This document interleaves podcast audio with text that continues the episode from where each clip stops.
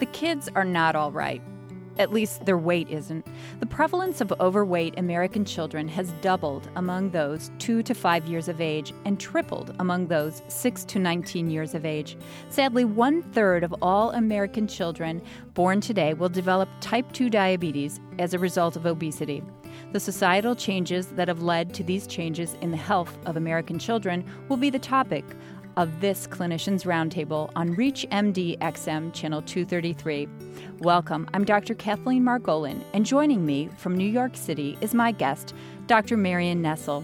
Dr. Nestle is Paulette Goddard Professor in the Department of Nutrition, Food Studies, and Public Health at New York University.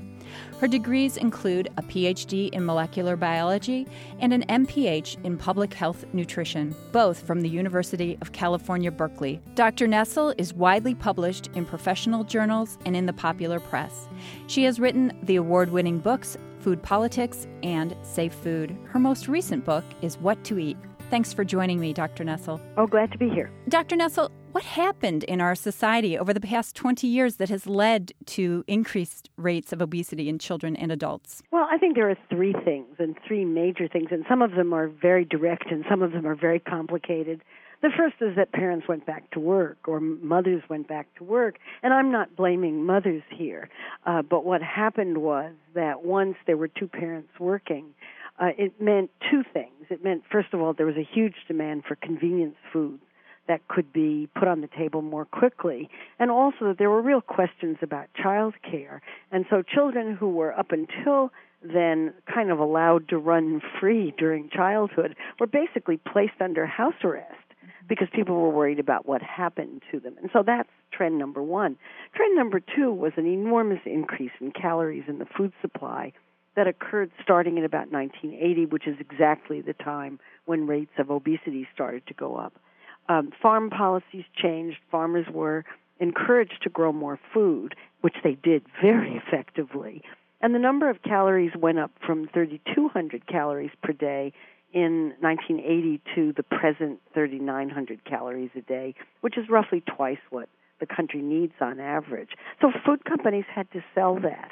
And not only that, but they had to sell that food in an extraordinarily competitive environment in which, starting in the early 1980s, the whole investment system changed from one where there was a big focus on blue chip stocks and waiting for years to get returns on investment to one in which there was enormous pressure on companies to produce immediate returns on investment and to report those returns to Wall Street every 90 days.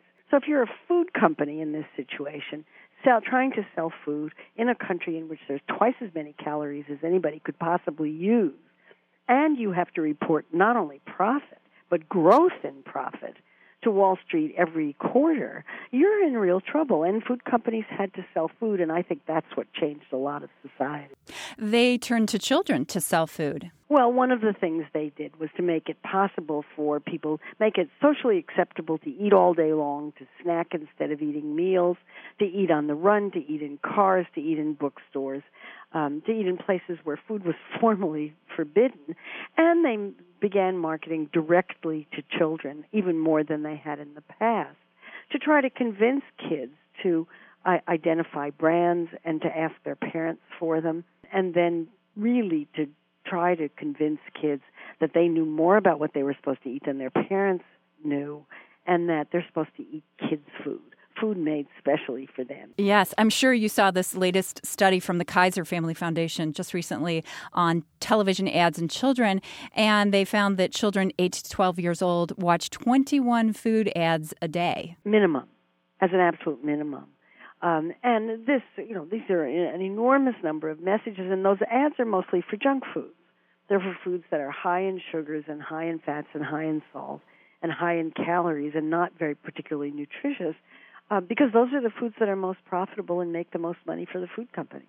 Remember, they have, those food companies have to grow. It's not that food companies are trying to make kids fat. Um, childhood obesity is collateral damage from the normal way of doing business. And kids have a lot of money. I think I read it's something like thirty billion of their own dollars is spent on. well, there's on. a lot of you know like parents give kids allowances and um, there there's been tons of research on what kids spend that money on, and they spend it on sodas and candy, um, and other kinds of food that parents might not have at home. There seems to be plenty of face validity in connecting $10 billion a year spent on marketing non nutritious foods and beverages to children with the increased rate of obesity. But in your writing, you have cited a recent study by the Institute of Medicine giving empirical evidence of that link. Oh, without any question. This was an enormous study of 123 research studies that looked at the effects of food marketing on children's preferences, pestering their parents, attitudes towards food, what they actually ate, and their health. I thought it completely settled the question does advertising induce kids to choose foods? Yes, it certainly does. Does advertising get kids to ask their parents for foods? Yes. Does it in, in does it have an impact on what they eat? Absolutely. And does that have an effect on what their health is like? That's harder to show, but even there there were plenty of indications. If 30% of the calories in the average child's diet is from sweets, soft drinks, salty snacks, and, and uh, fast foods, it seems like there's an obvious and easy solution. Yeah, don't have them in the house. And that's my advice for parents. If you don't want your kids eating junk food, you shouldn't have it in the house. And yet, for parents, it's maybe not so simple. This is it's pretty challenging. So, it's not so simple. You know, parents have to decide what they're going to fight with their kids about. And I don't know any parent who wants to fight with their kids about food. Uh, I didn't when I was a parent of young children, and I don't think that situation has changed. And you think, oh, for heaven's sakes, if they buy a, you know, if they ask for a box of sugary cereal, what harm is it going to do? It's better than candy. I mean, that's sort of the standard attitude that I hear um, about parents who are worried about their kids' physical safety, whether they're taking drugs or smoking, or any of the other kinds of childhood threats that they're up against these days, food seems way down on the priority list. And it's only when you start noticing what's happened with food that you begin to get alarmed and intervene. Dr. Nestle, um, I recently had the pleasure of interviewing Dr. Victor Strasburger, author of the American Academy of Pediatrics Advertising Statement and Recommendations for Pediatricians. They are suggesting that pediatricians, parents, and public health groups pressure Congress to tighten legislation and introduce bans regarding marketing toward children. Isn't that wonderful? I think it's about time the American Academy of Pediatrics started taking a stronger position on this because they are the health authorities who deal with the consequences of bad diets in kids. I think it's wonderful that they're doing that. Right. Um, and it's the first time, as far as I can tell, that they have taken that kind of a position on a food issue. Uh, I think it's an enormous advance, and it is an indication of how serious the problem is. Because what pediatricians tell me, and I hear from them all over the country, is that once they have an obese child in their practice, they really have only limited things that they can do. It's not easy to correct overweight once it's established, but if they could prevent it, that would be really helpful. And I've had pediatricians tell me that obese children in their practices consume 1,200, 1,500, once 2,000 calories a day from soft drinks alone. Wow. Now, if that's being allowed and permitted, and I think society permits uh, that kids to drink soft drinks all day long, then it's not hard to figure out why kids are gaining weight. But it is heartening to hear that pediatricians will step up and take a leadership role in helping parents, and families to resist the influence of outside forces. Well, I think that's the critical part because it's one thing to say to a parent, What's the matter with you? Can't you control what your kids are eating? And it's another to say, Let's try to fix society so that it makes it easier for parents to to help their kids eat more healthfully. You describe this problem as approximately 20 years in the making, and I can't help but wonder what incredible effort today's parents will have to make because they were raised during the past 20 years in a food culture similar, not the same, but similar to their children. And it might not be second nature for them to resist influences and make healthy choices. Right. And that's, of course, the cycle of bad diets that we're seeing, where parents don't know any better. And so that's where education comes in. But again, the default in society right now is to have kids eat junk food.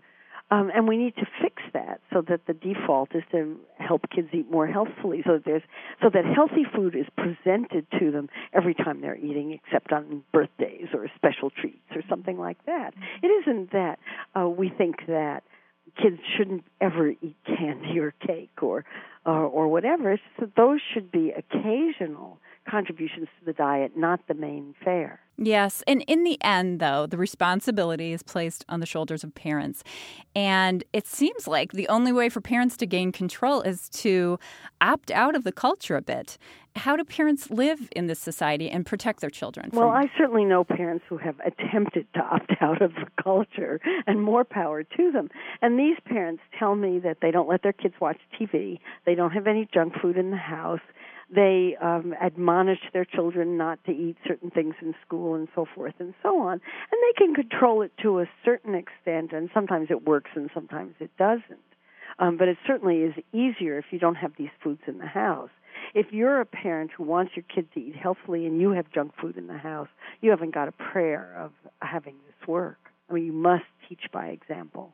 And that's very difficult if you're in a society that isn't supporting those kinds of efforts. And that's why I keep coming back to the issue of social responsibility as well as parental responsibility. We as a society have a responsibility to wait to raise healthy kids for the future of our country and our population and so forth. And we need to help parents do that. Right now, the opposite is taking place. And when you say we, you mean leaders, healthcare well, I mean, providers? I mean the government, healthcare providers, people who teach in school, anybody who has anything to do with children, and the society as a whole. I mean, we as a society, I think, have shortchanged our children in many ways, um, and this is one of them. How optimistic or pessimistic do you feel about this issue? Well, it depends on what time of day it is. um, I'm enormously optimistic about what's going on in schools. I, I would describe uh, the movement to improve the quality of food in schools as a social movement because it is so widespread and so grassroots and so of the people, by the people, for the people. It's really quite extraordinary to go into towns and see that one parent went to the went to the school, looked at what the uh, children were eating, was horrified, and said, "This has to be changed." Organize parents, organize school food service, and fix the situation. And this is happening everywhere in the country. So there are rays of hope. Oh, I think more than rays. I think very large beams. Thank you for listening to the Clinicians Roundtable on ReachMD XM233, the channel for medical professionals. I'm Dr. Kathleen Margolin, and my guest has been Dr. Marion Nestle, nutrition, food studies, and public health professor at New York University, and widely published author on nutrition. Thank you for your time and thoughts, Dr. Nestle. My pleasure. For comments and questions, send your email to xm at reachmd.com. Thank you for listening.